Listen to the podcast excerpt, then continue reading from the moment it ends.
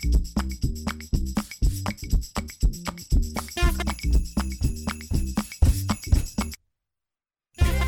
ย PBS Podcast และไทย PBS Radio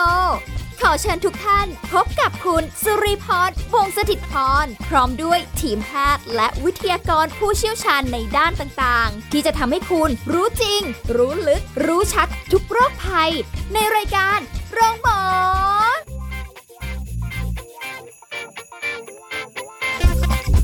สวัสดีค่ะ คุณผู้ฟังคะขอต้อนรับเข้าสู่รายการโรงหมอค่ะมาแล้วนะคะสำหรับวันนี้นะติดตามรับฟังกันได้ทางไทย PBS Podcast นะคะเป็นประจำค่ะสำหรับวันนี้สุรีพรทำหน้าที่เช่นเคย เราจะคุยกันถึงเรื่องของวัคซีนกันต่อนะแต่ว่าอาจจะเรียกว่ามาคุยกันถึงเรื่องรายละเอียดว่าเอ๊ะใครที่จะต้องฉีดวัคซีนเนี่ยนะคะเตรียมรอที่จะฉีดวัคซีนจะต้อง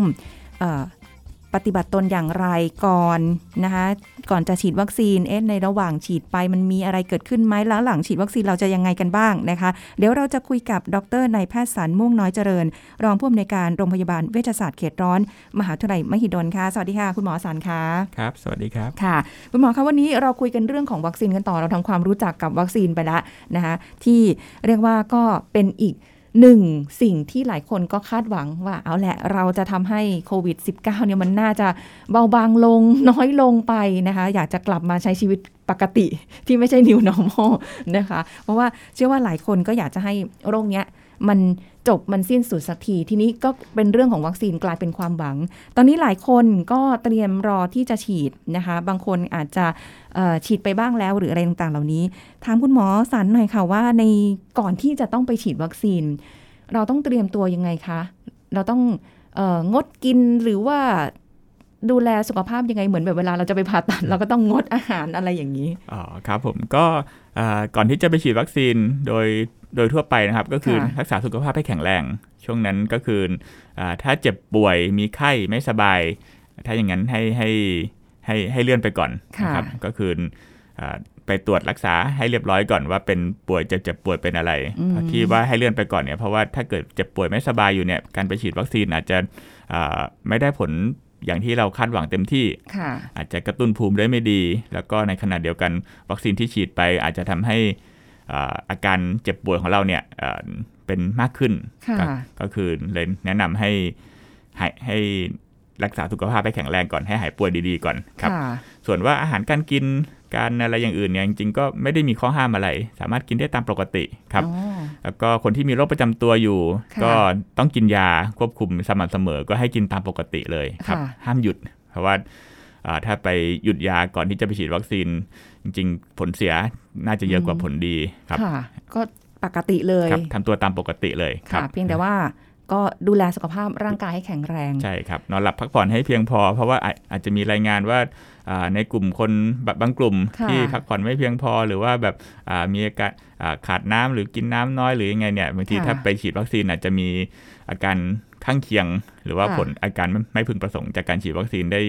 มากกว่าคนอื่นอืมกันแล้วถ้าเกิดว่าเอาแหละจะไปฉีดวัคซีนบังเอิญคืนนั้น ตื่นเต้น นอนไม่หลับอะคะคุณหมอ เราแบบเอ๊ะนอนไม่หลับแบบนี้เราหายามากินให้หลับไหมได้ไหมอะไรอย่างเงี้ยค่ะอ๋อครับก็ถ้าเรื่องแบบวิตกกังวลตื่นเต้นเครียดนอนไม่หลับ ถ้าอย่างนี้ก็คือจริงๆอ่าสามารถทานยา กินยาได้ครับค่ะก็คือช่วยให้เราคลายวิตกกังวลยานอนหลับ หรือว่ายาอะไรก็ไม่มีปัญหาไม่ไม่ได้อ๋อไม่ได้มีผลกับกับการฉีดวัคซีนค่ะครับอืมก็เรียกว่าไม่ได้มีขั้นตอนยุ่งยากเหมือนแบบเวลาจะไปผ่าตรงผ่าตัดนี่งดอาหารกันไปหลายชั่วโมงไม่ต้องถึงขนาดนั้นอ๋อไม่ไม่กินได้ถึงปกติเลยกินได้ปกติไม่ถึงกับต้องงดอาหารงดน้ำค่ะหรือทำอะไรยังไงครับทำตัวตามปกติเลยครับค่ะแค่เอาร่างกายให้แข็งแรงใช่ครับก่อนไปฉีดนั่นเองนะคะ ทีนี้ฉีดมาแล้วต้องรอกี่นาทีคะคุณหมอ ครับก็อ่าโดยปกติหลังจากฉีดวัคซีนเนี่ยก็คือต้องมีการอ่าสังเกตอาการหลังฉีดค่ะวัคซีนอ่าอย่างน้อยก็คือ 15ถึง30 นาทีครับค่ะที่ให้นั่งสังเกตอาการเนี่ยเพราะว่าเราต้องการจะดูอ่าว่ามีอาการแพ้แบบเอ่อเฉียบพลันแล้วก็รุนแรงหรือเปล่าครับอืมก็อาการแพ้ที่ว่าก็คือเนี่ยครับจะมีอาการอ่ามีผื่นขึ้น มีลมค่ะพิษ มีหน้าบวมปากบวมทางเดินหายใจตีบแคบหายใจไม่สะดวก หรือว่าอาจจะมีอาการอื่นๆ เช่นอ่า ความดันต่ำถ้าค่ะถ้าอย่างนี้ยเรียกว่าแพ้เฉียบพลันรุนแรงค่ะก็จะต้องได้รับการรักษาอ่าทันท่วงทีครับค่ะอืมแต่ถ้าเกิดว่าปวดแขนเอ่อ ดูรุมๆเหมือนว่าเอ้ยจะเป็นไข้ขึ้นมานั้นไม่ไม่อันนี้ไม่ต้องไม่ต้องครับไม่เพราะมันไม่ได้เป็นอะไรที่เฉียบพลันที่ถึงแก่ชีวิตในขณะนั้นใช่ไหมคะถูกต้องครับ อันนั้นเรียกว่าเป็นอาการเอ่อไม่พึงไม่พึงประสงค์ เป็นที่ผรลข้างเคียงคุจากการฉีดวัคซีนที่อ๋อพบพบได้อยู่แล้วค่ะครับแล้วถ้าเกิดไปฉีดแล้วเนี้ยค่ะ มันไม่ได้แสดงอาการเลยค่ะ คุณหมอในช่วงระหว่างรอ มันได้มาแสดงอาการตอนกลางคืนมันเป็นไปได้ไหมคะแบบเว้นไปหลายชั่วโมงมากอะไรอย่างเงี้ยก็เอ่อในเอ่อ กลุ่มที่มีอาการหลังจากฉีดวัคซีนเอ่อสักพักหนึ่งค่ะว่ากันเป็นชั่วโมง หลาย ๆ ชั่วโมงเนี่ยก็คือจะจะเรียกว่าเป็นเป็นเป็นอาการที่ส่วนใหญ่จะไม่ค่อยรุนแรงค่ะอาจจะเป็นอาการทางบริเวณที่ฉีด เช่น ปวดเมื่อยบริเวณที่ฉีด หรือว่าบางคนอาจจะมีไข้ปวดเมื่อยเนื้อเมื่อยตัวขึ้นมา ถ้าอย่างนั้นเนี่ยก็คือจริงๆอ่ารักษาตามอาการครับค่ะก็ถ้ามันปวดเมื่อยเมื่อยแขนปวดบริเวณที่ฉีดก็แค่ใช้ประคบเย็นเอาครับค่ะ แล้วก็ห้ามไปบีบไปนวด ห้ามไปยกข้าวยกของหนักสักวันสองวันครับค่ะถ้าเกิดว่ามีไข้หรือว่าตัวลุมๆหรือรู้สึกไม่สบายเนี่ยก็อาจจะทานยาลดไข้ค่ะสักเม็ดหนึ่งปุ่มพาพาราเซตามอลเนี่ยแหละครับ ค่ะอันนะก็พารานะคะ ไม่ต้องไปเป็นอย่างอื่นไม่ต้องนะครับนะคะ เอาแบบง่ายๆ แค่สัก 500 500 มิลลิกรัมก็พอ500ใช่ไหมหนึ่งเม็ดก็พอครับหนึ่งเม็ดสำหรับพอผู้ใหญ่แล้วก็คือคือจริง ๆ อาจจะไม่ต้องทานยาก็ได้ครับค่ะถ้าเกิดว่าอ่าเรามีอาการไม่เยอะ เรารู้ว่าอาการพวกเนี้ยมันจะดีขึ้นเองภายใน หนึ่งถึงสองวันครับอ๋อก็ค่ะกินน้ำเยอะๆนอนพักเยอะๆเดี๋ยวก็ดีค่ะขึ้นครับ แต่ว่าก็ยังใช้ชีวิตปกติได้อย่างบางคนต้องไปทำงานอีกวันหนึ่งหรืออะไรอย่างงี้ก็ก็ไม่ได้จำเป็นว่าฉีดไปเสร็จแล้วมีอาการไม่พึงประสงค์เป็นไข้หรืออะไรแล้วอยู่พักผ่อนก็ไม่ต้องถึงขนาดนั้นหรือหรือควรจะอยู่พักผ่อนดี ก็คือ ไม่ถึงกับต้องเตรียมตัวลางานหลังฉีดวัคซีนครับ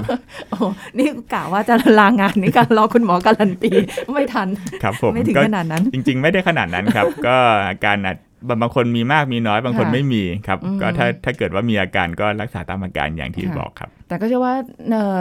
หน้าแต่ละบริษัทหรือหน่วยงานองค์กรเขาคงจะเข้าใจได้แหละ ถ้าเกิดมันมีอาการอะไรที่มันดูแบบ อาจจะจำเป็นต้องอะพักก่อนไปก็ได้อ่าใช่อะไรอย่างนี้นะคะ นี่ฉีดไปแล้วเข็มหนึ่งต้องเว้นระยะนานแค่ไหนคะกับวัคซีนโควิดตัวนี้ครับก็เอ่อวัคซีนที่มีใช้ในบ้านเรานะครับ ก็คือมีอยู่2งชนิด อย่างแรกที่เป็นชนิดเชื้อตายเนี่ยก็คือเออแนะนำให้ฉีด 2 เข็มห่างกันอย่างน้อยสามถึงสี่สัปดาห์ ก็คือค่ะประมาณเดือนหนึ่งนะครับอ๋อก็คือฉีดเข็มแรกแล้วก็อีกหนึ่งเดือนฉีดเข็มเข็มที่สองค่ะครับการที่ต้องฉีด 2 เข็มเนี่ยเพราะว่า เพราะว่าอะไรเพราะว่าฉีดเข็มเข็มเดียวเนี่ยมีการศึกษามาแล้วว่าภูมิภูมิต้านทานที่เกิดขึ้นเนี่ยมันไม่ไม่สูงพอต้องมีการกระตุ้นเหมือนกับว่าค่ะอ่ากระตุ้นให้ร่างกายเราจำได้ครับอ๋อว่าว่าหน้าตาอย่างนี้นะไอชิ้นส่วนอย่างนี้นะที่ร่างกายจะต้องสร้างภูมิต้านทานต่อต่อเชื้อโรคครับค่ะส่วนอีกอีกอีกชนิดหนึ่งก็คือเออเป็นเป็น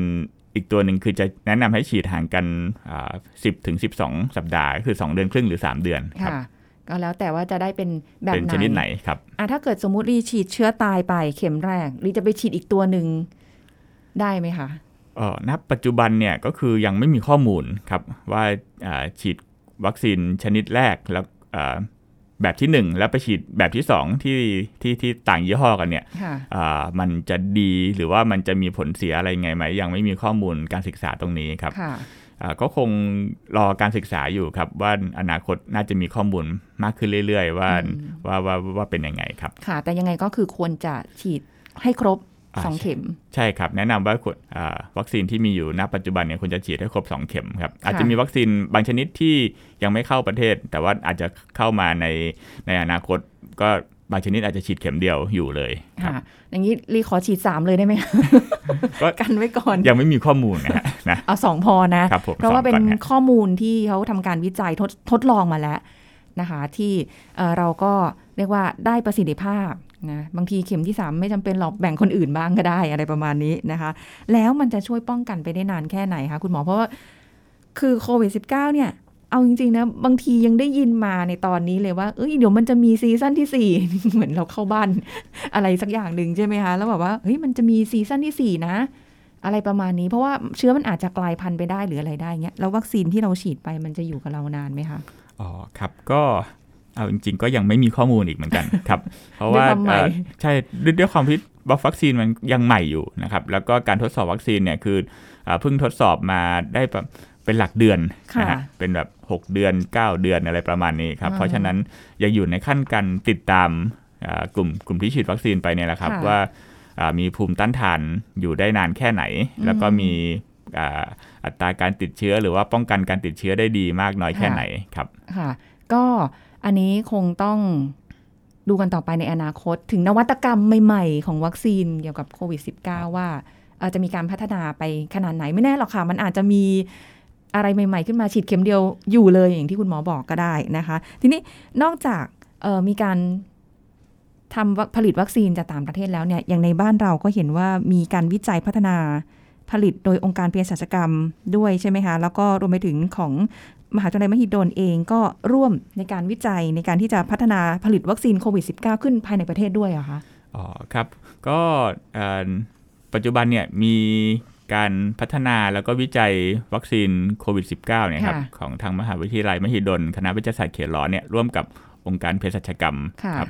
ก็เป็นวัคซีนชนิดอ่าที่ที่มี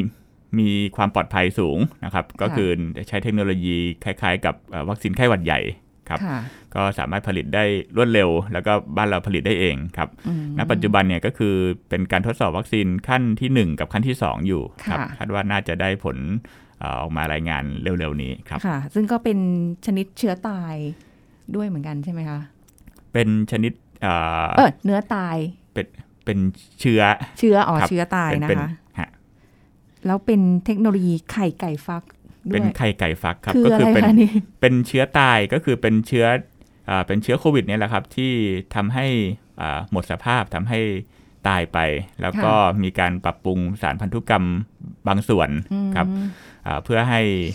อ่ากระตุ้นภูมิต้านทานได้ดีขึ้นค่ะแล้วก็อ่าเรานำชิ้นส่วนของวัคซีนพวกพวกเนี้ยครับเอาไปเอาไปเหมือนกับ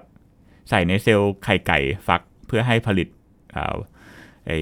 วัคซีนอันนี้ออกมาค่ะได้มากขึ้นเร็วขึ้นครับอืมอันนี้ก็คืออยู่ในกระบวนการอ่าทดสอบทดลองอะไรอย่างนี้ต้องต้องมาทดลองกับอาสาสมัครที่เป็นเป็นคนด้วยไหมคะหรือว่าแบบอ๋อใช่ครับก็คืออาวัควัคซีนเนี่ยก็คือผ่านการทดทดสอบทดลองในในห้องปฏิบัติการในห้องทดลองมาหมดแล้วค่ะครับก็คือนับปัจจุบันเนี่ยก็คือ มีการทดสอบในอาสาสมัครในคนที่แข็งแรงอยู่ครับเป็นเป็นขั้นที่หนึ่งกับขั้นที่สองคอ๋รับออันนี้ต้องต้องอีกไปอีกระยะเป็นระยะที่เอ้ยขั้นที่สามอย่างที่คุณหมอเคยบอกก็คืออาปกปกติเนี่ยต้องผ่านขั้นที่ 3 ถึงค่ะจะนำมาอาออกวางขายใช้ในท้องตลาดได้ แต่ว่าค่ะเนื่องด้วยว่าสถานการณ์โควิด -19 โควิด -19 เนี่ยครับเป็นเป็นเป็นเป็นสถานการณ์ฉุกเฉิน เพราะฉะนั้นก็คือหลาย ๆ ประเทศก็รับรองให้ใช้อ่าเป็น ฉุกเฉินค่ะก็คือผ่านเฟสสองปุ๊บก็ถ้ามาเกิดใช้ว่าฮะไม่มีปัญหาอะไรก็นำมาใช้ก่อน ระหว่างค่ะที่ทำเฟสสามไปด้วยครับอืมแต่เพื่อความปลอดภัยเอาของเราขอเป็นเฟสระยะที่สามก่อน ขั้นตอนที่สามเสร็จแล้วก็อะต่อไปเราก็จะได้แบบเขาเรียกว่ามีวัคซีนใช้กันได้อย่างทั่วถึง แล้วก็ไม่ได้แพงด้วยเพราะผลิตในประเทศไทยของเรากันเองใช่ครับโดยฝีมือของเออทั้ง องค์การเภสัชกรรม แล้วก็ทางคณะเวชศาสตร์เขตร้อนมหาวิทยาลัยมหิดลที่ร่วมกันในครั้งนี้ด้วยเดี๋ยวคงได้ติดตามข้อมูลกันต่อไปว่า ผลเป็นอย่างไรนะคะ ทีนี้ก็ยังมีคำถามเรื่องของวัคซีนที่หลายคนทั่วไปเนี่ยอาจจะยังเป็นคำถามที่อยู่ในใจแล้วเอ๊ะตกลงจะยังไงก็อาจจะไปsearch หาคำตอบในอินเทอร์เน็ตกันบ้างหรืออะไรกันบ้างนี้นะคะถามคุณหมอหน่อยค่ะ เรื่องของวัคซีนที่ฉีดกันอย่างผู้สูงอายุเองเนี่ยค่ะ บางท่านที่มีโรคประจำตัวอยู่หรืออะไรเงี้ยไปฉีดวัคซีนโควิด -19 แน่นอนอาจจะมีอาการไม่พึงประสงค์บ้างหรืออะไรบ้างอย่างเงี้ยค่ะ แต่จริง ๆ แม้กระทั่งผู้สูงอายุก็อย่างที่บอกว่าเป็นกลุ่มเสี่ยง บางคนตอนนี้ยังไม่ได้ไม่ได้ฉีดเลยก็มี ตรงนี้เนี่ยสำหรับคนที่ยังไม่ได้ฉีดความเสี่ยงหรือโอกาสถึงแม้ว่าจะไม่ได้ออกไปไหนเนี่ยมันมันมีมากน้อยแค่ไหนคะที่จะแบบรับเชื้อแล้วโอกาสเสียชีวิตอ๋อครับก็ในกลุ่ม ถ้าถ้าพูดถึงในกลุ่มผู้สูงอายุนะครับค่ะแล้วก็กลุ่มผู้มีโรคประจำตัวนะก็จัดเป็นกลุ่มเสี่ยงที่ถ้าเกิดว่าติดโควิดขึ้นมาเนี่ยจะมีอาการหนัก แล้วก็มีอัตราการเสียชีวิต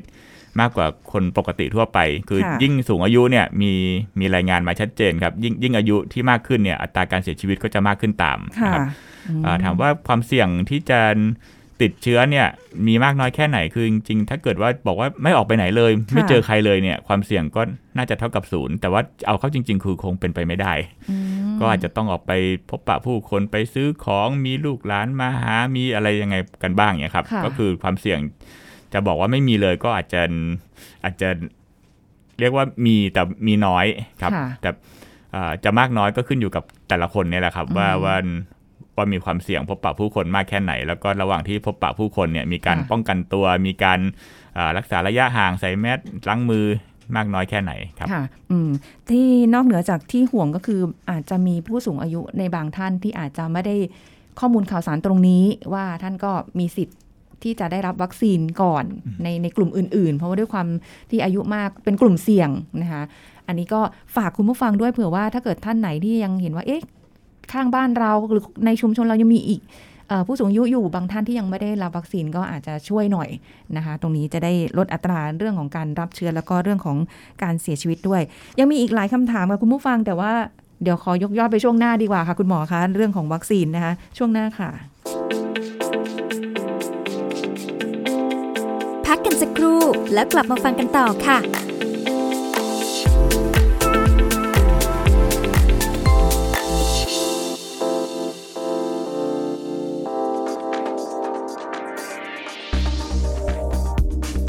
คุณผู้ฟังครับ การเกิดมะเร็งลำไส้ใหญ่และไส้ตรง จะเริ่มจากการเกิดติ่งเนื้อในลำไส้ และพัฒนาจนเป็นมะเร็ง โดยใช้ระยะเวลาประมาณ 10-15 ปี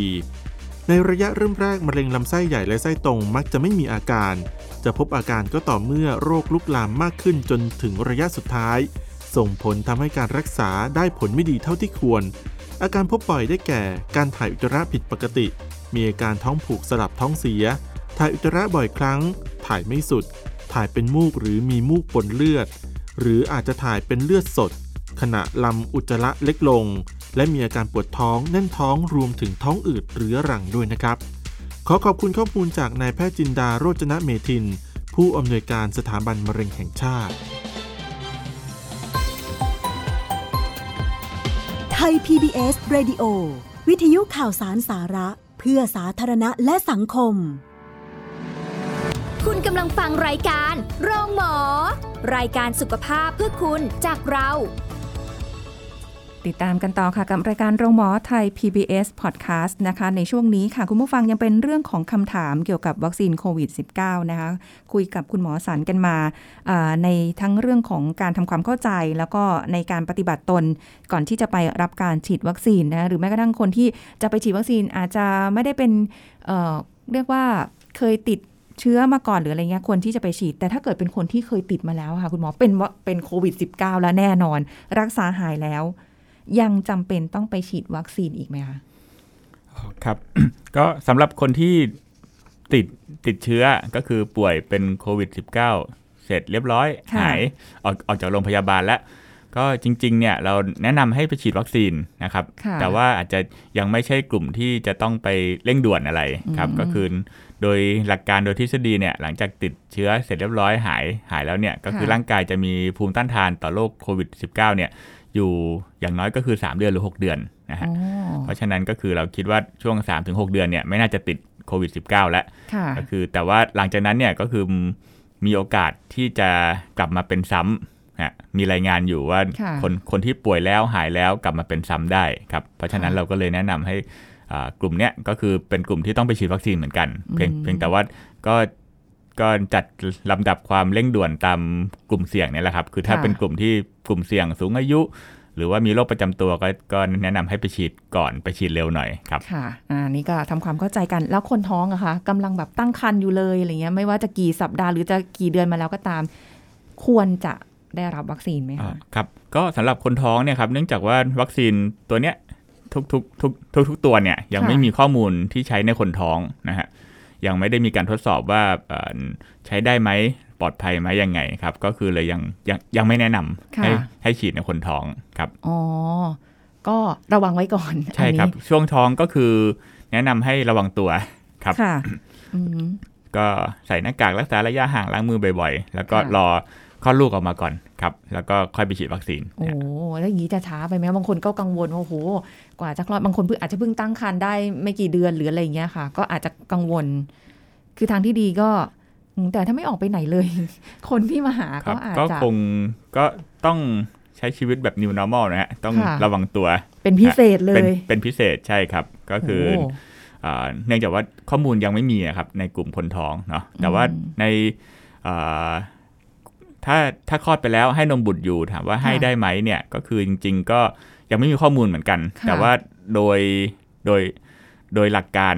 ทางทางทางการแพทย์เนี่ยก็คือเออน่าจะมีประโยชน์ครับค่ะไม่น่าจะมีข้อเสียอะไรครับค่ะก็คืออาจจะมีการส่งผ่านไอ้ภูมิต้านทานภูมิคุ้มกันเนี่ยผ่านค่ะผ่านจากแม่สู่ลูกไปทางน้ำนมได้ด้วย อาจค่ะอาจจะได้ประโยชน์มากกว่า ครับอืมแต่ว่ายังไม่มีข้อมูลครับค่ะก็อย่างที่เอ่อคุยกันมาด้วยความที่มันเป็นโรคใหม่ วัคซีนก็ใหม่เหมือนกันอะไรต่างๆ เหล่านี้งานวิจัยหรืออะไรเนี้ยมันอาจจะไม่ได้เยอะเหมือนกับเอ่อในบางเรื่องที่จะมี paper ออกมายืนยันหลายๆเปเปอร์นะคะ แล้วก็อันนี้คือห่วงเรื่องของข้อมูลข่าวสารนะคุณหมอมันกระจายออกมาแบบทุกทิศทุกทางคน อันนั้นเอามาเอ่อกินอันนี้นะ รักษาโควิดได้นะ ใช้คำว่ารักษาได้ด้วยนะคะ หรือว่าเอ่อกินอันนี้แล้วจะไม่เป็นโควิด หรือว่าถ้าฉีดแล้วมันจะเกิดอะไรขึ้นหรืออะไรเงี้ย เพราะฉะนั้นเรื่องข้อมูลข่าวสารก็พยายามที่จะติดตามจากเอ่อหน่วยงานโดยตรงนะคะ ที่เขาดูแลเรื่องนี้กันอยู่ ทีนี้คุณหมอคะด้วยความที่จะไปฉีดวัคซีนเหมือนกันครับคุณหมอบอกให้เตรียมตัวนะ ดูแลสุขภาพให้แข็งแรงนะ ดื่มน้ำเยอะๆนะนอนหลับพักผ่อนให้เพียงพอนะอาหารนี้ก็เอออันนั้นพอทำได้ แต่เวลาไปจะไปฉีดเนี่ยต้องมีประเมินแบบสอบถามมีอะไรกันอีกต่อไหมคะ ในจุดนี้ อ๋อครับก็คืออาก่อนฉีดเนี่ยจะมีแบบสอบถามค่ะเหมือนเป็นอ่าเพื่อประเมินสภาวะสุขภาพก่อนว่าอืมอ่าผู้ที่จะมาฉีดวัคซีนเนี่ยค่ะแข็งแรงดีไหมครับค่ะแล้วก็จะถามว่าโอเค มีโรคประจำตัวอะไรไหมกินยาอะไรประจำอยู่หรือเปล่า ช่วงค่ะที่ผ่านมามีการใช้ยาหรือใช้อ่าสารประกอบวัคซงวัคซีนอะไร หรือว่ามีมีอาการแพ้วัคซีนชนิดรุนแรงมาก่อนหรือเปล่าครับ ก็คือค่ะเพื่อความปลอดภัยของผู้ที่มาฉีดเนี่ยแหละครับอ๋อแล้วอย่างบางคนที่แพ้ยาบางคนอาจจะรู้ว่า เราแพ้ยาตัวนี้ ซึ่งอาจจะไม่ได้มีอยู่ในวัคซีนแหละ แต่ว่าเราเคยแพ้ยาจากการการกินมาก่อน หรือว่าบางคนอย่างอย่างของรีเองเนี่ยค่ะ ไม่เคยรู้เลยว่าเออไม่ไม่เคยแพ้ยามาก่อน เราก็จะไม่รู้ว่าเราแพ้หรืออะไรยังไงไหมเนี่ย อันนี้เราสามารถที่จะไปฉีดวัคซีนได้ไหมคะถ้าเคยมีแพ้วัคซีนอ๋อครัแพ้บยา ก็คือเออประวัติเรื่องการแพ้เนี่ยครับแพ้ค่ะแพ้ยาเนี่ยก็คือจริงๆ ไม่ใช่ข้อห้ามในการฉีดวัคซีนนะครับเอ่อข้อห้ามในการฉีดวัคซีนจริงๆเนี่ยคือ มีอยู่ก็คือว่ามีประวัติเคยแพ้วัคซีนแบบเอ่อเฉียบพลันแล้วก็รุนแรงอ๋อครับก็คือจะต้องมีเอ่อฉีดวัคซีนไปปุ๊บภายใน 15ถึง30 นาทีเนี่ยมีอาการเอ่อแพ้แบบรุนแรงก็คือมีค่ะหน้าบวมปากบวมมีผื่นลมพิษมีความดันต่ำอย่างนั้นอือฮึอันนั้นคือเอ่อข้อห้ามค่ะที่จะฉีดวัคซีนครับ ถ้าคือเกิดว่ามีอาการแพ้อย่างอื่น เช่น กินยาแล้วแพ้มีค่ะผื่นขึ้น หรือว่าเอ่อ ฉีดยาบางตัวแล้วมีผื่นขึ้นก็อันเนี้ยไม่ไม่ใช่ข้อห้ามครับค่ะก็หรือว่าภูภูมิแพ้บางคนค่ะอาจจะกลัวโรคเออภูมิแพ้ภูมิแพ้ว่าเป็นแบบเป็นภูมิแพ้เป็นแพ้ฝุ่นแพ้อากาศแพ้ค่ะอะไรเงี้ยอ่าไม่ใช่ข้อห้ามเหมือนกันครับ สามารถฉีดวัคซีนได้อ่าอัตราการแพ้วัคซีนเนี่ยหรือว่าแบบอัตราการเกิดเหตุการณ์ไม่พึงประสงค์เนี่ยในกลุ่มคนเป็นภูมิแพ้กับคน ปกติเนี่ยพอๆกันเลยครับ เท่า ๆกันเลยโอ้สบายใจได้ ตรงนี้นะคะแต่ที่แน่ๆคือถ้าเกิดมีประวัติแพ้วัคซีนแล้วมีอาการเฉียบพลันอย่างที่คุณหมอบอกมีอาการอย่างที่บอกเนี่ยนะคะอันนั้นห้ามเลยครับอันอันนั้นเป็นข้อห้ามต้องแจ้งแพทย์ก่อนเลยครับ ว่าเรามีประวัติเคยแพ้วัคซีนฮะจะแพ้มานานแล้ว หรือว่าอะไรก็ก็ถือว่าเป็นการแพ้ ใช่ครับแล้วอันี้ใช่ไหมถือว่าคะเป็นการแพ้ก็คือจะต้องปรึกษาแพทย์อืมเฉพาะทางเลยครับ ว่าจะค่ะทำยังไงดี จะฉีดได้ไหม คือจริง ๆ เราก็แนะนำให้ฉีดนะ แต่อาจจะต้องมีวิธีพิเศษในการฉีดครับ โอ้โหก็เพราะว่ามันต้องใช้ความระมัดระวังมากใช่ครับนะคะ ความเฉียบพลันตรงนั้นมันเวลาแพ้วัคซีนเนี่ย คนที่เป็นโอ้โหเขาถึงก็ชีวิตอาจได้จะเสียเนาะเสียชีวิตได้ครับค่ะ อันนี้ก็ต้องต้องระวังด้วยถ้าเกิดมีอาการแพ้หรืออะไรเงี้ยบอกคุณหมอไปก่อนเลย สมมติแบบไม่แน่ใจฉันไม่เคยแพ้วัคซีนมาก่อน ไม่ไม่เคยอะแต่แต่กลัวหรืออะไรก็แล้วแต่ก็ก็ไม่เป็นไร ยังไงคุณหมอก็จะดูแลในขณะที่หลังฉีดไป 15-30 นาทีอ่าใช่หรือครัถ้าบกลับไปบ้านแล้วมีผิดปกติจริง ๆ หรืออะไรอย่างเงี้ยที่แบบเอ๊ะดูแล้วมันจะเป็นอันตรายถึงแก่ชีวิต คือสามารถที่จะ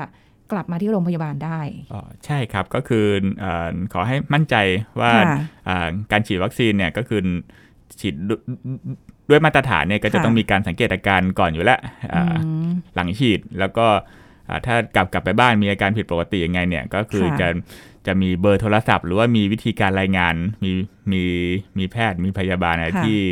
ที่ที่ที่ให้คำแนะนำอยู่แล้วครับอืมนะคะ อันนี้ก็เป็นส่วนหนึ่งที่เป็นคำถามเป็นเป็นข้อประเมินของภาวะสุขภาพของคนที่จะรับบริการวัคซีนนะคะ แต่มันมีคำถามหนึ่งค่ะคุณหมอที่น่าสนใจมากเลย คืออายุต่ำกว่า 18 ปีใช่หรือไม่ เป็นคำถามที่อยู่ในในแบบประเมินตรงนี้ ต่ำกว่า 18 ปีอ๋อครับมันก็เนื่องจากว่าวัคเออการทดการการทดลองทดสอบวัคซีนนะครับค่ะที่ที่ที่ทำมาเนี่ยคือยังไม่ได้มีการทดสอบในในคนที่อายุน้อยกว่า 18 ปี เท่านั้นเองครับอ๋อก็ก็คือข้อมูลที่มีอยู่เนี่ยเขาเขาทำมาในคนที่อายุเกิน 18 ปีทั้งนั้นค่ะครับ ก็เลย ก็เลยเป็นเป็นเป็นที่มาว่าคุณอายุเกิน 18 ปีหรือเปล่า ถ้าเกิดว่าเกิน 18 ก็คือใช้ได้ แต่ต่ำกว่า 18นั้นระหว่างเนี้ยก็คือถามว่าของเด็กๆน้องๆเนี่ยอ่าฉีดได้ไหมก็คือต้องบอกว่าณตอนนี้ยังไม่แนะนำให้ฉีดต้องรอข้อมูลเพิ่มเติมก่อน ซึ่งค่ะเข้าใจว่าจะมีวัคในในอนาคตอันใกล้ จะมีวัคซีนบางอย่างที่ฉีดในอายุต่ำกว่า 18 ปีได้แล้วครับหรือสำหรับเด็กไปเลยโดยเฉพาะอะไรอย่างครันี้บก็ว่ากันไปนะคะ แต่ว่าด้วยความที่ก็ มันเป็นวัคซีนชนิดใหม่ มันเป็นเรื่องใหม่นะคะข้อมูลการศึกษายังมีข้อจำกัดอยู่ อาจจะมีอะไรที่แบบเปลี่ยนแปลงไปได้เหมือนกัน เพราะฉะนั้นก็อาจจะต้องขอให้คุณผู้ฟังนะคะ หรือคนที่จะเข้ารับการฉีดวัคซีนได้ติดตามข้อมูล ก็คุณหมอสันคะท้ายนี้ คุณหมอยังยืนยันเหมือนเดิมว่า ฉีดเถอะอ๋อครับทุกคนฉีดเถอะใช่ไหมคะใช่ครับก็ ทางการแพทย์ก็ยังแนะนำแล้วก็เอ่ออยากให้ทุกคนมาฉีดนะครับ ถ้าไม่มีข้อห้าม ถ้าไม่เคยแพ้วัคซีนแบบรุนแรงเฉียบพลัน ซึ่งค่ะมีน้อยมาก ๆ เลยครับ คนที่จะแพ้วัคซีนรุนแรงเฉียบพลันตรงนั้นครับค่ะไม่ว่าจะเป็นโรคอะไรก็แนะแนะนำให้มาฉีด แล้วก็ค่ะขอให้มั่นใจว่าอ่าการฉีดในสถานพยาบาลเนี่ยหรือว่าในจุดจุดที่ฉีดเนี่ยมีความปลอดภัยค่ะเราจะเตรียมแพทย์เตรียมจะจะเจ้าหน้าที่เตรียมหมอเตรียมพยาบาลเตรียมอุปกรณ์ การอ่าแก้ไขการ การรักษาอย่างเต็มที่พร้อมแล้วครับอย่างค่ะของของผมก็ฉีดไปละสองเข็มไม่มีปัญหาอะไร ไม่มีอาการไม่มีอะไรเลยครับสบายไม่ดีพึงประสงค์ใช่ครับโหแสดงว่าคุณหมอแข็งแรงมากอันนี้ก็เดี๋ยวถ้าเกิดว่ามีโอกาสได้มาอัปเดตหลังจากที่ วัคซีนเข็มแรกไปแล้วเป็นอย่างไรเนี่ยเดี๋ยวโอกาสหน่าจะได้มาอัปเดตบ้างนะคะ ว่าเป็นยังไง วันนี้ต้องขอบคุณค่ะคุณหมอสันนะคะที่มาร่วมพูดคุยในรายการและให้ความรู้กับเราในวันนี้ขอบคุณค่ะคุณหมอค่ะครับสวัสดีครับค่ะ หมดเวลาแล้วค่ะกับรายการโรงหมอทางไทย PBS Podcast นะคะพบกันใหม่ครั้งหน้า สวัสดีค่ะ แชร์ พูด บอกต่อ กับรายการโรงหมอได้ทุกช่องทางออนไลน์ เว็บไซต์ www.thaipbspodcast.com แอปพลิเคชัน Thai PBS Podcast Facebook Twitter Instagram Thai PBS Podcast และฟังได้มากขึ้นกับพอดแคสต์โรงหมอ ที่ Apple, Google, Spotify, SoundCloud และ Podbean ทุกเรื่องทุกโรคบอกรายการโรงหมอ